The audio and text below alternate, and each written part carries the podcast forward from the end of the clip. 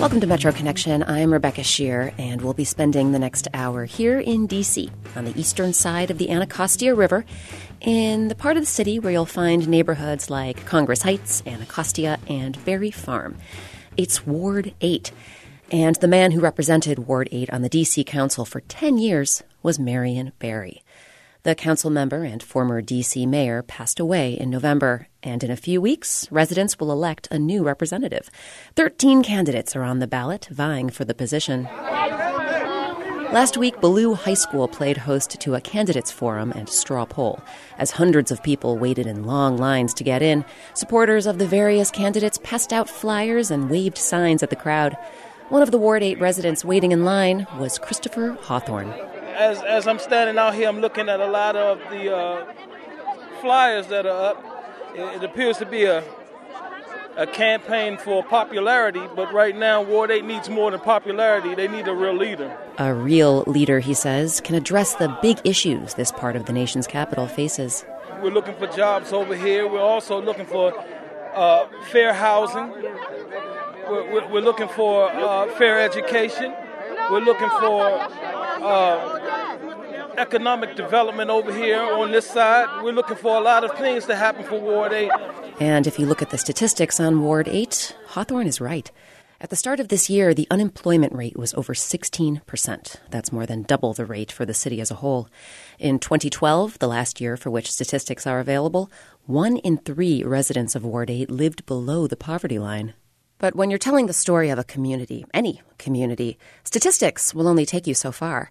So this week, our reporters traveled all over Ward 8 to talk with the people who live there, work there, play there, and in the case of our first story today, pray there. You can stop right here.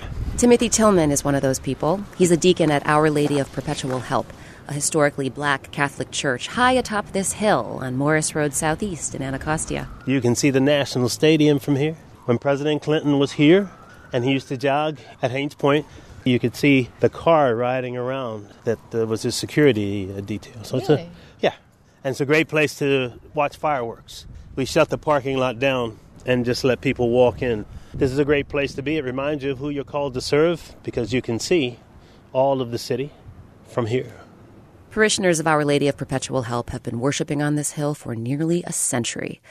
Before heading outside, Deacon Timothy and I spend some time inside the church building, which, by the way, has gone through several incarnations. The cornerstone on this says 1976. I think that this is church number three. Indeed, it is. Church number two went up in 1935, and church number one in October 1920, back when Anacostia was primarily rural and white. If we go back before October of 1920, this church came out of the church at St. Teresa of Avila. Negroes worshipped in the basement or in the loft there and had to wait to come to communion and do other things.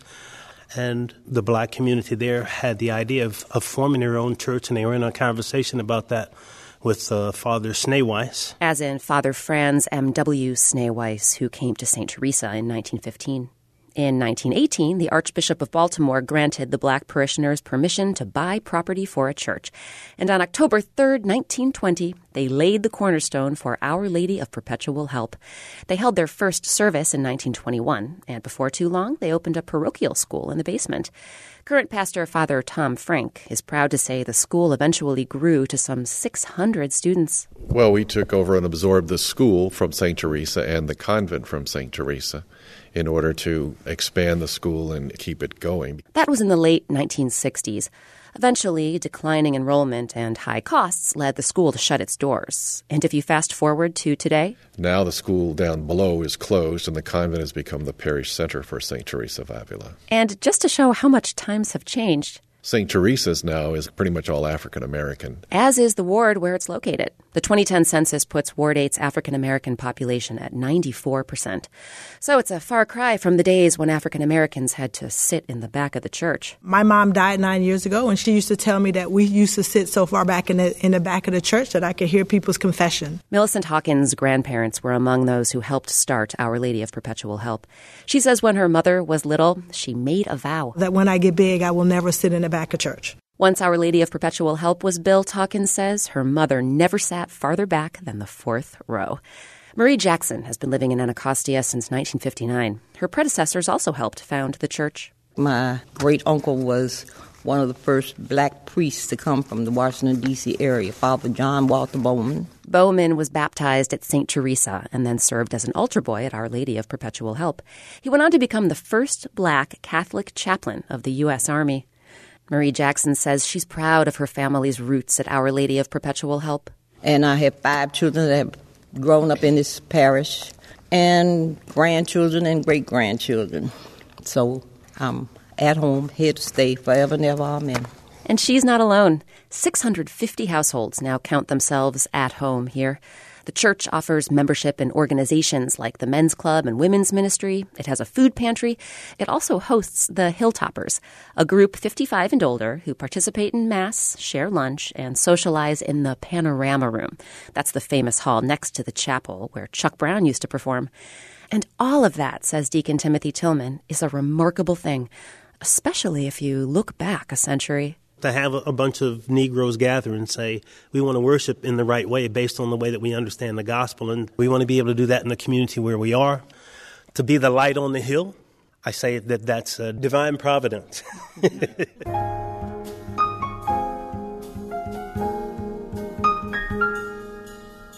Haven't had a chance to climb the Morris Street Hill and see that view for yourself? We have pictures on our website, metroconnection.org. We also have a poster from one of Chuck Brown's gigs at the Panorama Room and links to some of his performances. Again, you can find it all at metroconnection.org.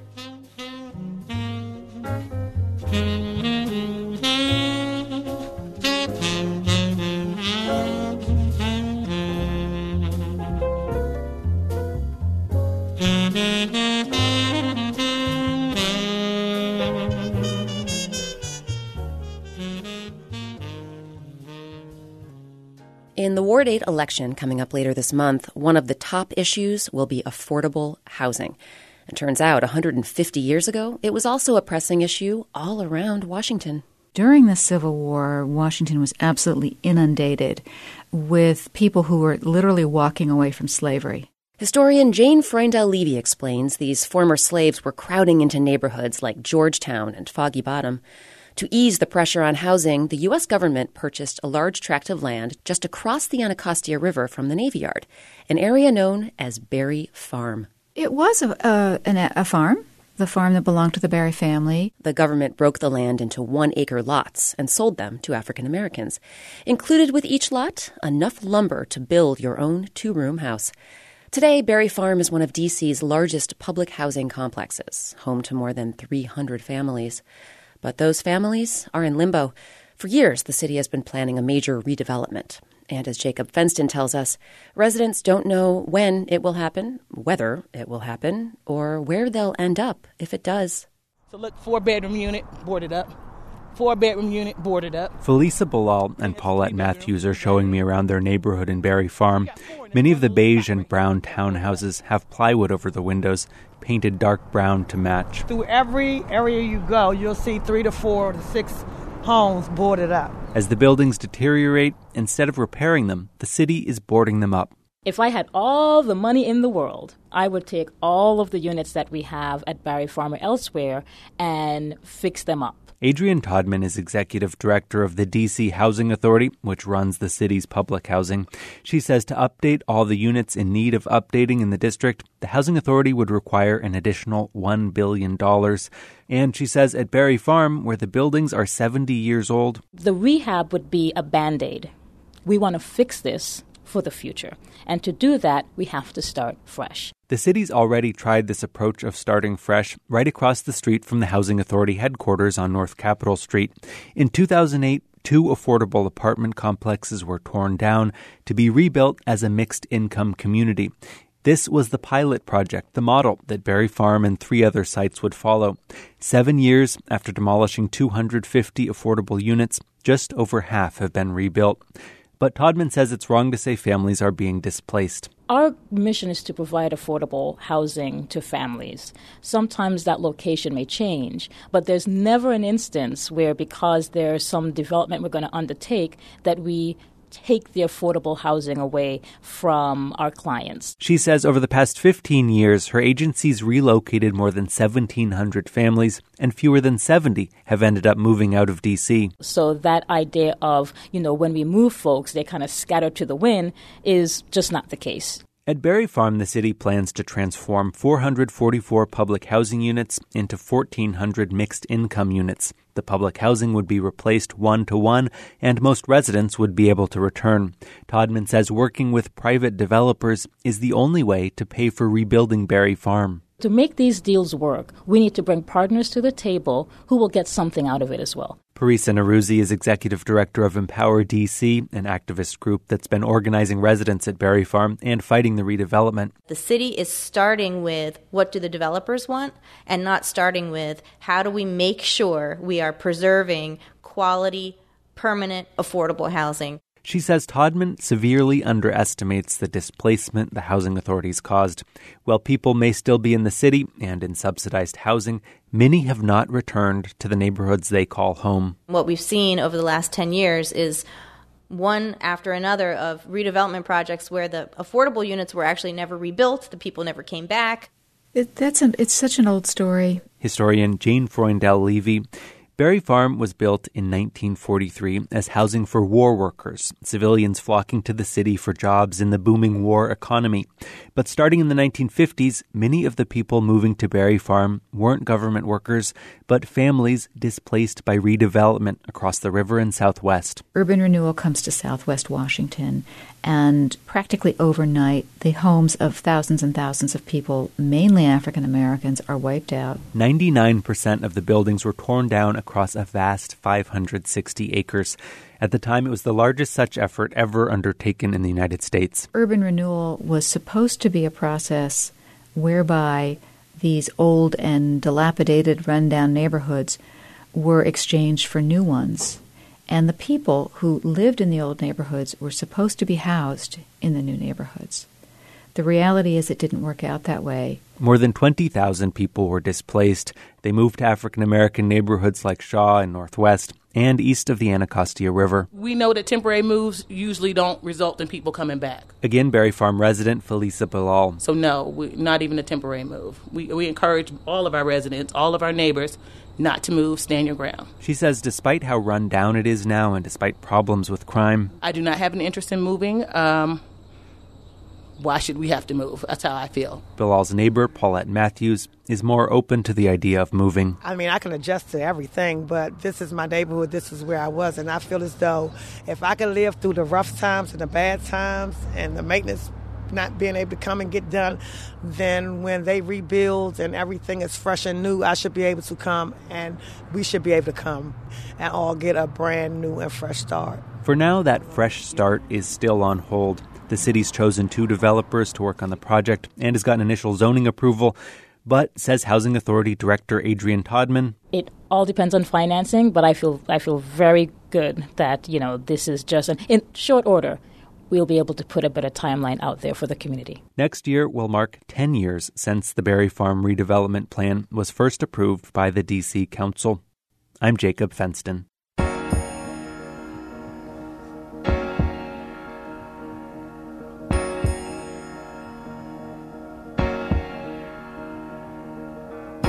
After the break, it's like their family. I mean, like, why else, you know, would they call it mamas? Because she makes everyone feel like you are part of their family. Welcome when you come here. A business seeks to unite a neighborhood, one meal at a time. That and more as our look at life in Ward 8 continues on Metro Connection here on WAMU 88.5. WAMU news coverage of labor and employment issues is made possible by your contributions and by Matthew Watson. And support for WAMU 88.5's coverage of the environment comes from the Wallace Genetic Foundation, dedicated to the promotion of farmland preservation, the reduction of environmental toxins, and the conservation of natural resources.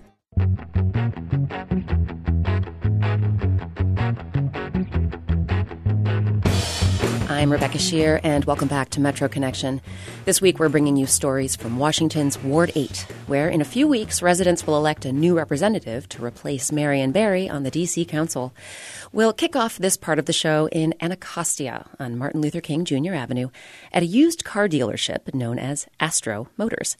Astro Motors has been in the neighborhood since the 1980s. The lot it currently occupies has hosted car dealerships dating back to the 50s, when the neighborhood was mostly white. But as Martin Austermuhle tells us, the future of this unlikely neighborhood institution is looking uncertain. This one here, uh, uh, because it's so cheap, you got it's got some issues like with the brakes. It's a brisk Thursday morning at Astro Motors in downtown Anacostia.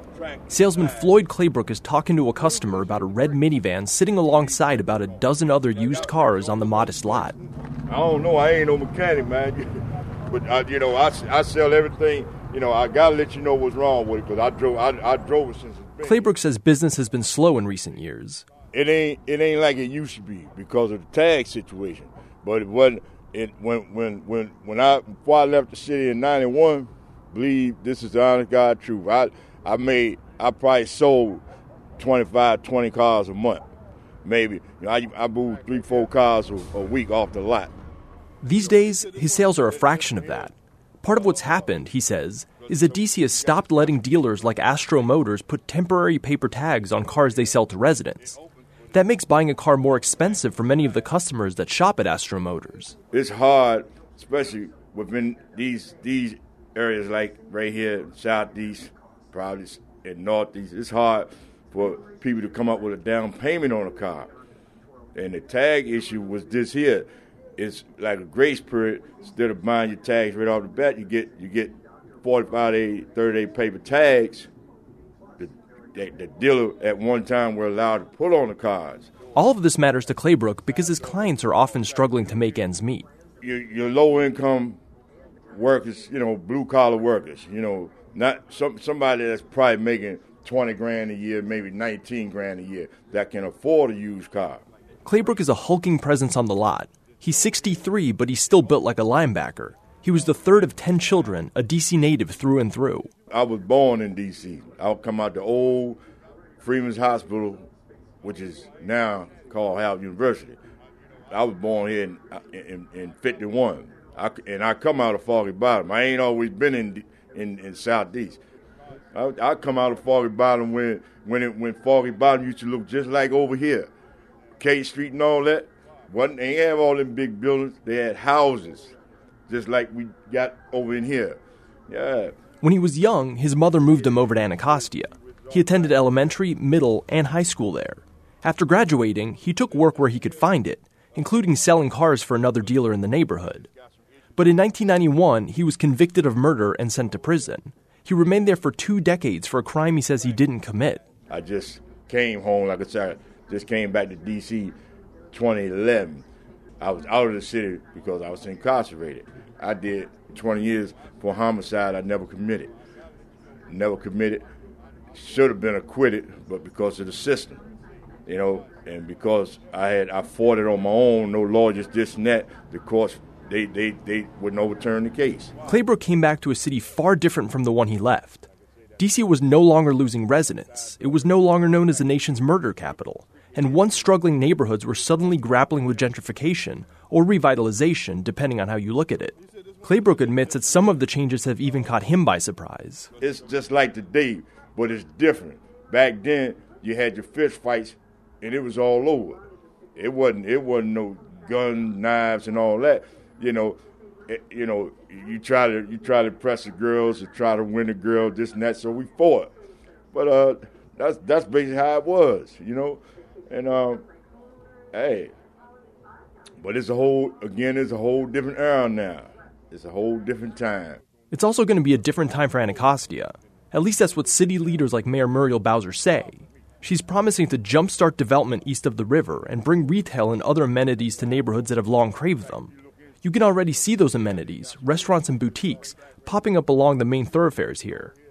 But while Anacostia is gaining new businesses, it will likely lose others, including Astro Motors, as the neighborhood's economy evolves. 2016, probably we'll probably we we probably be gone before then. Let me see. What's this is this this is April. Yeah, we may we we may still be here when the year ends, but uh, I don't think we're gonna be here that that another another good two years though. I don't think we'll be here. Until then, Claybrook will keep selling cars. As for what comes next, he says he's not worried. He says he's a jack of all trades, but master of none. I'm Martin Austermuhle.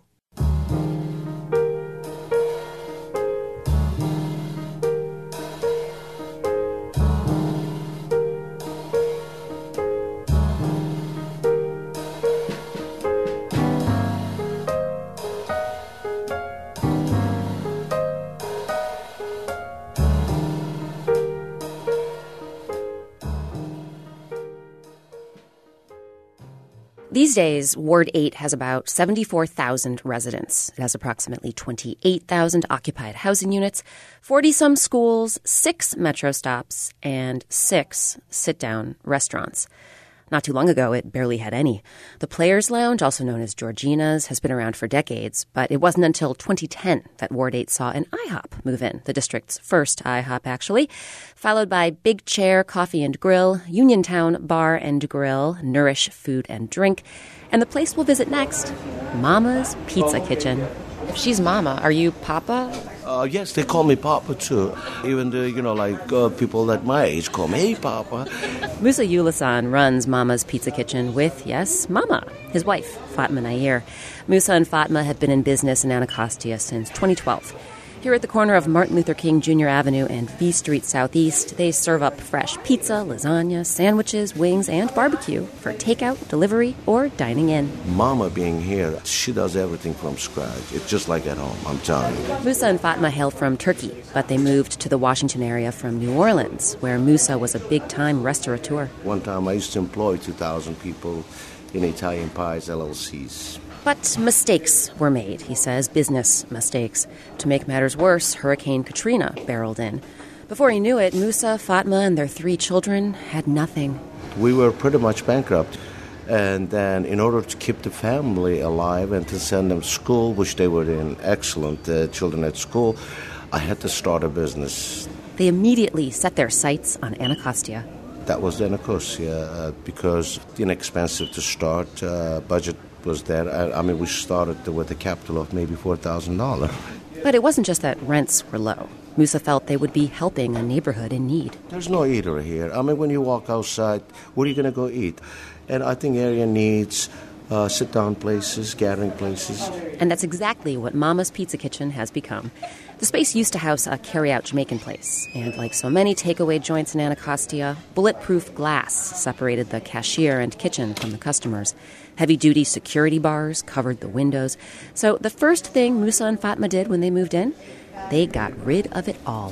When we took the window out, we became connected with our customer. And everybody got, put the window back. No, it's not going to happen. And then I took the bars down, then everybody just reacted. After that, they put in some tables and had one of their daughters paint the words, cooked with love, on the wall. And two people tasting that love today are Terrence Hamilton and Maurice Williams. What'd you guys order? We ordered the chicken parm. You get your lettuce, tomato, mayo, and uh, pepperoni pizza. It's just, it's beautiful. The guys say they're thrilled Fatma and Musa decided to become a part of the Anacostia community. And as Maurice puts it, grow with it. I think the problem in the past is people didn't see the reason to invest in Anacostia. Anacostia is an up and coming community. We've got Skyland coming. We have Busboy and Poet that's coming. Yeah, Mama's was like the catalyst, especially for this part of historic Anacostia, because there wasn't anything else. You had to either go up to Alabama Avenue or on the other side of Southeast or across the river to Capitol Hill side. It just was like a godsend. Neighborhood resident Julie Taylor has a homemade cake business called, wait for it, O for Heaven's Cakes. She sells her strawberry, lemon, and red velvet cakes here at Mama's and says Musa and Fatma fit right in. They connected really well with the neighborhood, um, and the people seem to love them. They feel like family, so it's pretty cool. Julie is a DC native and dreams of one day opening a full on dessert and coffee shop of her own. And you would want to do that in Anacostia? I would because, you know, from being a DC native, and then um, my husband is a pastor in the neighborhood. So we also minister and do stuff here too. So great way to reach out to the community, great way to be connected to the community. And great way to give that community the food options it's been hungering for. We're not just a third world country. for lack of a better word. Rosa Hodge has lived and worked in Anacostia for the better part of 40 years. She hopes more businesses will do as Mama's has done and recognize that Ward 8 is what she calls a new frontier. You know, we enjoy eating out in restaurants and not having to go to Maryland or upper Northwest. There are folks in Southeast who enjoy living life largely too. And during their time in Anacostia, Fatma Nair and Musa Yulasan have come to know that well though they can also identify with some of the tougher issues the community faces, like poverty. We suffered. I fell behind my bills. It was a very difficult life for me to support the family, but I had to stand up for it, you know. Not only that, Musa says, but he can relate to another problem in Ward 8 drug addiction. At one time of my life, my youth, I was a crack addict. I waste my life. And from zero to I build a family and family business. And I'm a great testimony for a lot of people. Musa says money's still a bit tight. The restaurant's turning a profit, but they continue to pay off debts. Once they recover, though, Musa wants to grow Mama's Pizza Kitchen into a local chain so they can feed even more Washingtonians their fresh baked food. All of it cooked with love.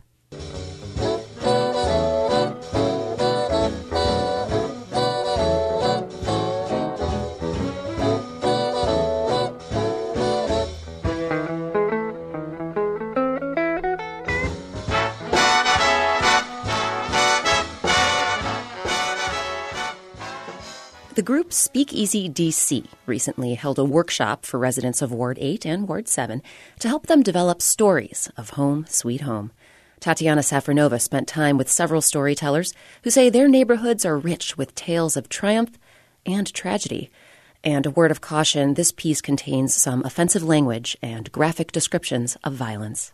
At age 62, Michelle Parkerson has too many stories she wants to share about Wards 7 and 8. There's the one she calls Chucky and the Mystery of Death. Parkerson was just a child when she broke the news to her friend Chucky that someday he and everyone he knew were going to die.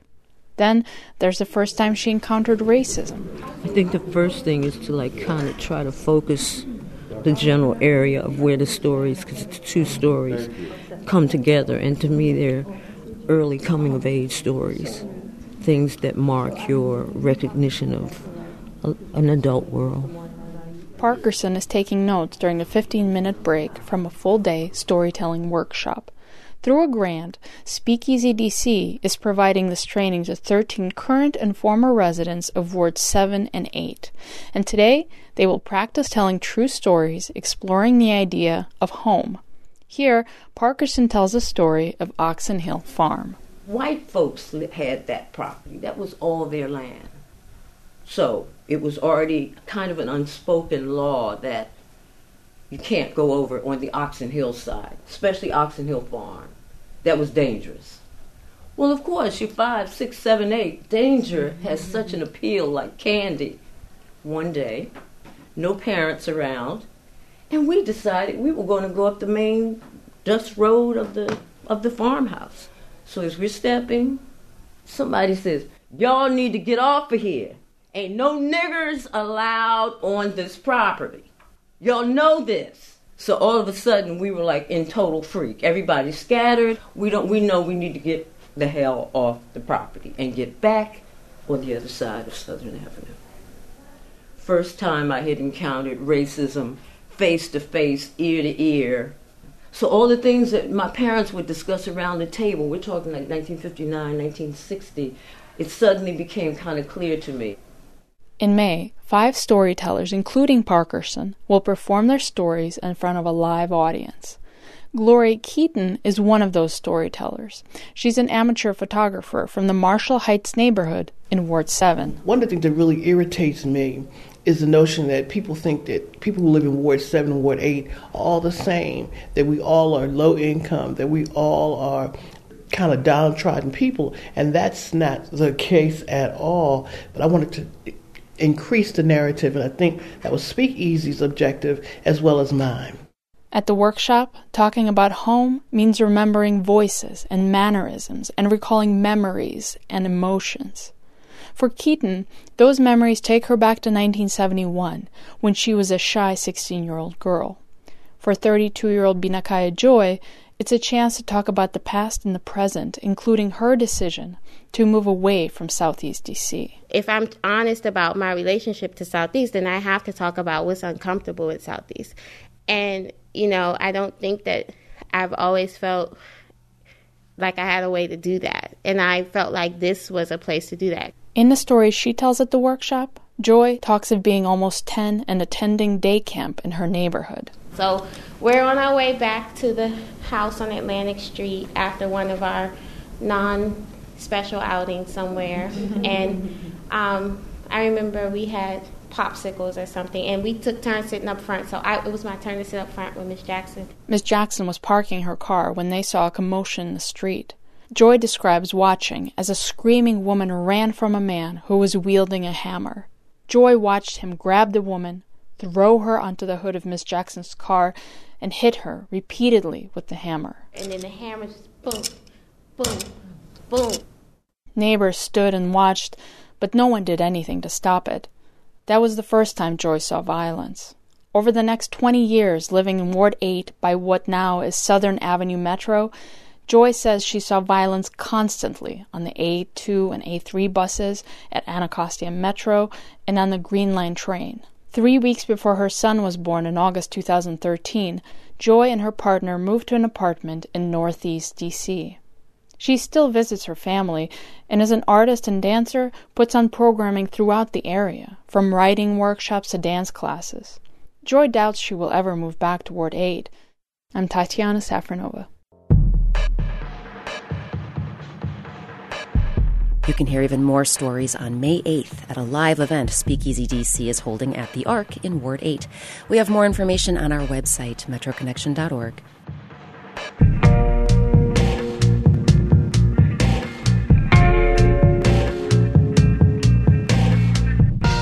In a minute, if we can show that Ward 8 is a flower that wants to bloom, then let it bloom a teenager's perspective on the future of Ward 8. It's just ahead on Metro Connection on WAMU 885.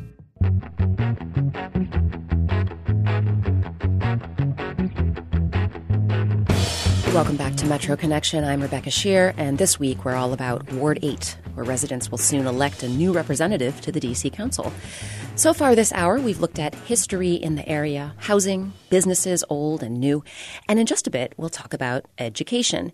But our next story is about a particular issue that has long plagued the reputation of Ward 8 violent crime. Lauren Landau did some digging and found that perceptions and reality don't always match up when it comes to crime east of the Anacostia River. At a town hall meeting last month, Metropolitan Police Chief Cathy Lanier recalled when she first came on the force in the early 1990s. We were in a, the midst of crack cocaine wars and violent crime spiking all across the country. Here, my first year on the job, we had 479 murders in the city. So it was truly, truly a very violent time and a war between police and drug markets largely, but a lot of violence in the communities. It was in that climate that the Alliance of Concerned Men formed. James Also Brooks is one of the founding members. I meet up with him and a few other members at the group's headquarters in Southeast. We founded the Alliance because of the state of the community at the time it was in April of uh, 91, I believe it was. And of course, crack epidemic was full blown, and uh, the community was in chaos. The group mostly worked in wards 7 and 8, reaching out to young people and trying to offer them direction. He says today's Ward 8 is not the same as it was in 1991. A lot of crime is bred out of public housing developments, and a lot of those have either been taken out or in the process of being taken out. So it's hard just in raw numbers to say, well, in 91, they had 200 murders. In 2005, they had 55 murders. But the, the 55 murders on a percentage basis are, are committed by the, represent the same numbers of the, of the people that cause crime.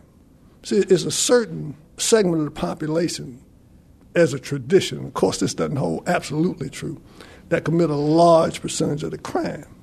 So you, you don't fix the problem, you just move it out. Tyrone Parker is the executive director of the Alliance of Concerned Men.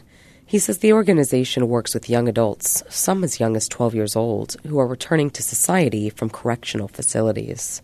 Recently, the organization has redoubled some of its efforts on communities in Ward 8. Our most recent initiative has been the Ward 8 Youth Violence Initiative, in which we were basically uh, there to work in some of the high crime areas. We were um, we were working in uh, Woodland Terrace as well as uh, uh Congress Heights, and uh, our job was, was basically to identify kids that have been involved in the judiciary system or on the on the verge of participating challenges within their community. He says these kids aren't hopeless. They're hoping that somebody come along that, that can give them the opportunity to bring the best out of themselves. And given that opportunity, then we'll see a return on whichever the investment may be. And if you look at raw data, that investment appears to be paying off. In the past year, the numbers show fewer homicides and robberies, with or without a gun, being reported in Ward 8. Overall, the area saw 573 fewer reports of violent crime. In an email, MPD Lieutenant Sean Comboy says Ward 8 has indeed experienced reductions in many of the categories of crime, both last year and thus far this year. But members of the Alliance of Concerned Men say there's much more work to be done. For Arthur Rico Rush, seeing robbery cases drop over a year period isn't something to celebrate. We get caught up in the numbers. You know, they got statistically, there's uh, five robberies over in this neighborhood, six robberies in this neighborhood. If one robbery is too much, really. Lieutenant Comboy said that the numbers are merely a starting point for discussion. He writes that MPD recognizes that a myriad of issues and items may impact a community member's feeling and interpretation of safety beyond the crime numbers. Another issue with discussing crime in Ward 8 is that it's a large area with many different neighborhoods, not all of which have a crime problem. Raymond Davis is the founder of Reaching All Youth to Advance Leadership and Integrity, the Breakfast Foundation, or Reali Inc. It's like five or six little condominiums right on Good Hope Road in Altamont, right? having been five shootings right there, and that's in the center of Ward 8 on Good Hope and Altamont, right past Marbury Plaza. And in the back of that, you have Parknella Apartments. And we, we own the two condos in those five buildings for 42 years. No one's never broken in. Right now, today, the door probably still open, like it used to be in the 70s.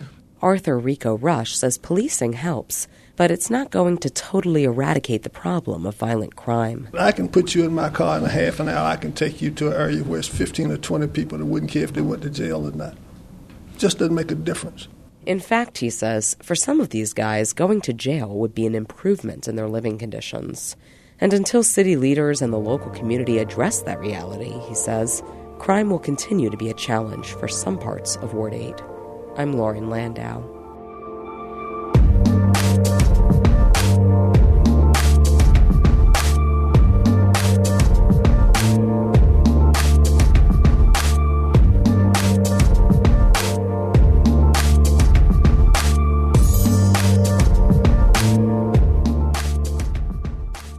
In the show, we heard about the concerns surrounding education in Ward 8. Well, our next story is about a charter school planned for the military installation known as Joint Base Anacostia Bolling. Nearly 1,000 children live there. Special correspondent Kavitha Cardoza has more on how the proposed school could affect life and learning for these kids. Larissa Camilleri is juggling backpacks and lunchboxes as she drops off her two sons, eight year old Eric and five year old Nicholas, at Leckie Elementary School in Southeast DC. Eric spots friends and runs off with a squeal of excitement, but Nicholas is more reluctant to leave his mum. Okay, remember that's the one time you tell me. Can we hug? Mm, mwah. I love you. The Camilleries are one of the approximately 150 families who work at Joint Base Anacostia Bolling and whose children attend school at Leckie. Larissa's husband, Army Sergeant Matthew Camilleri, is away frequently for trainings. In between his absences, they've moved five times in the past seven years Texas, Louisiana, Georgia, Germany, and now DC. Larissa says Eric is flexible and calm and loves meeting new people but she worries about Nicholas's adjustment. And so Larissa, a dental hygienist, decided not to work during this posting. A lot of times, being a military child is rough. Daddy or mommy leaving. They're sad. They act out. They cry. There's so many emotions that they don't know how to deal with. Then you have the ones that are quiet. They won't say anything. They won't do anything. They won't participate. That's the silent child. Nearly 2 million American children have parents currently serving in the military, and the uncertainties they face spill into the classroom. At Leckie Elementary, teachers are used to children starting school in the middle of the academic year because of military transfers. But in many public schools, that's not the case. Staff may not even know that a child is part of a military family. I sent you all the 2011 and 13 surveys. The Colonel Monique Minnick is with the U.S. Air Force. She's sitting at a conference table poring over colored spreadsheets of data on children who live on base. Minnick is fourth generation military from Texas and talks fast in machine gun mode, as she puts it. We have 255 being bussed off the property. We still have about 300 and something kids. That means parents are driving their kids. That's a lot. That's adding to the congestion on the road. Daniel Dunham nods. He's a school liaison officer here who helps military families like the Camilleries at Joint Base Anacostia Bolling. He's constantly on the road, driving 50,000 miles last year alone, visiting the nearly 200 DC public schools in his portfolio. There, there have been days when these kids are experiencing two-hour Two commute hours, times on the way back. Minnick says Leckie Elementary has been a huge success. The challenge is what comes after Leckie. Only about 20% of students are reading and doing math at grade level in nearby traditional middle and high schools. Dunham says he's heard these same concerns from non military families who live close by. It's the Navy's position, wherever their installation is, that they be good neighbors. And so Minnick has decided that military leaders here need to aggressively explore a middle school charter option. I think the timing is really, really ripe. It's it's a good time to capitalize on locking and loading and getting getting uh, getting something to help the community. Public charter schools on military bases are part of a growing trend, as Department of Defense schools have closed or consolidated in the last few years. Since 2001, eight charter schools have been established on domestic military installations, including Little Rock Air Force Base in Arkansas, Vandenberg Air Force Base in California, and Naval Air Station in Key West, Florida. These schools educate nearly 3,000 students, two thirds of whom are military. Here in Washington, military families often arrive in the city after the DC school lottery is complete, so they have fewer choices in where to send their children. Several states, including Maryland, have changed state law to allow certain charter schools to give enrollment preference to special subpopulations, such as military children. For example, at Imagine Andrews Public Charter School on Joint Base Andrews in Prince George's County, 65% of seats are reserved for military students. In DC, Councilmember David Grosso has introduced a bill that would allow 50% of seats at the proposed charter school to be reserved for military children. He toured the base last year with the installation commander when the topic came up. He said, We need to do something about this. It's really serious. It's, these children are unique in the sense that they do come and go in the middle of the spring, and it's not like these are like super wealthy families, right? I mean, military families are just getting by often, and to have something where they say, Well, you know, we have this charter here and we've reserved some spaces for your child.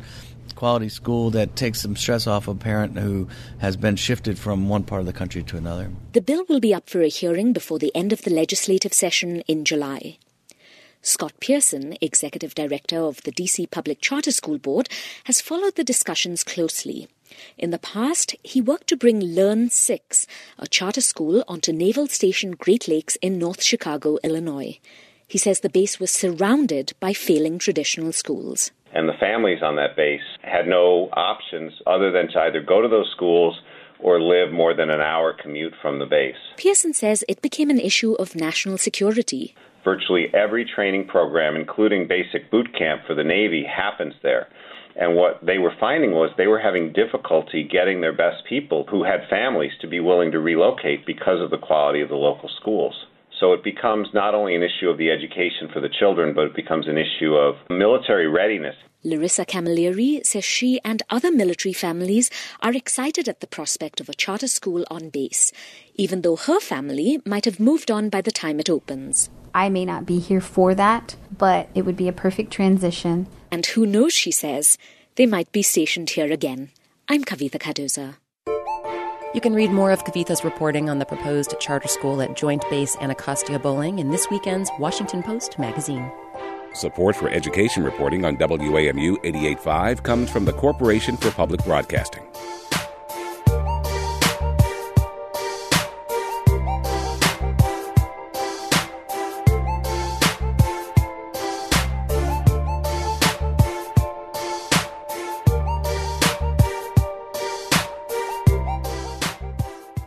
Started today's show in Congress Heights at Ballou High School, and that's where we'll wrap up things today, too.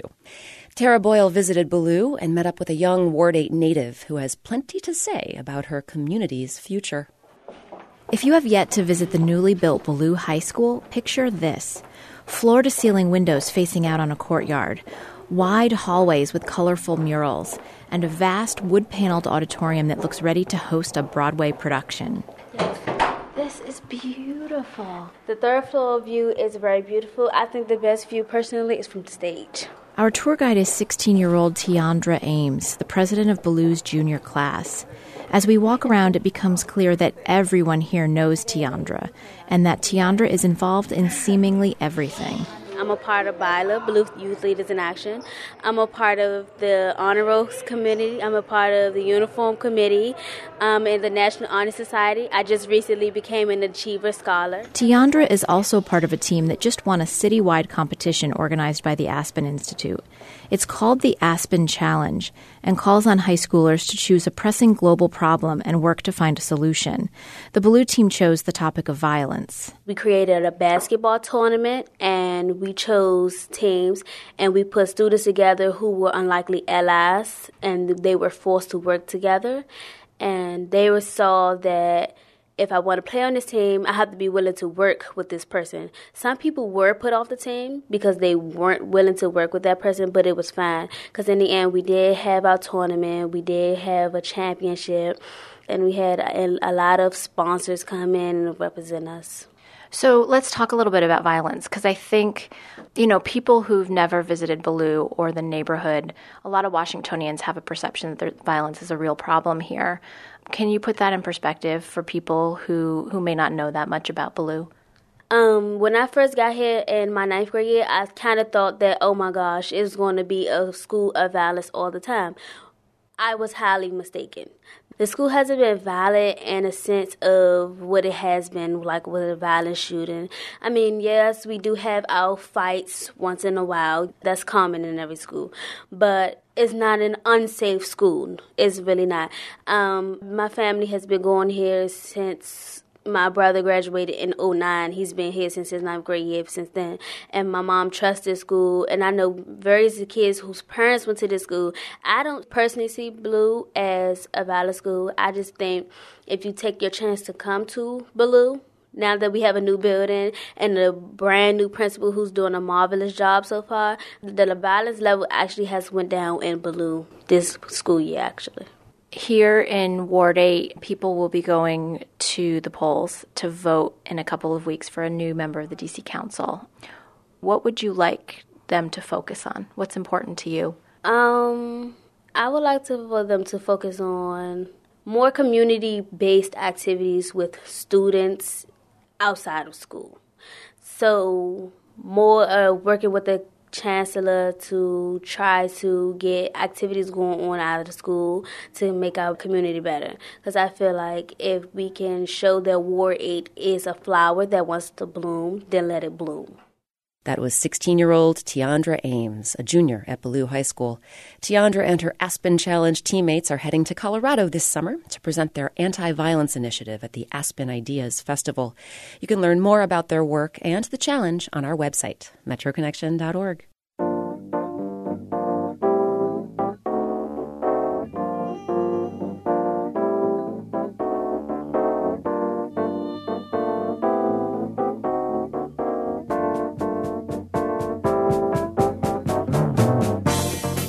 And that's Metro Connection for this week.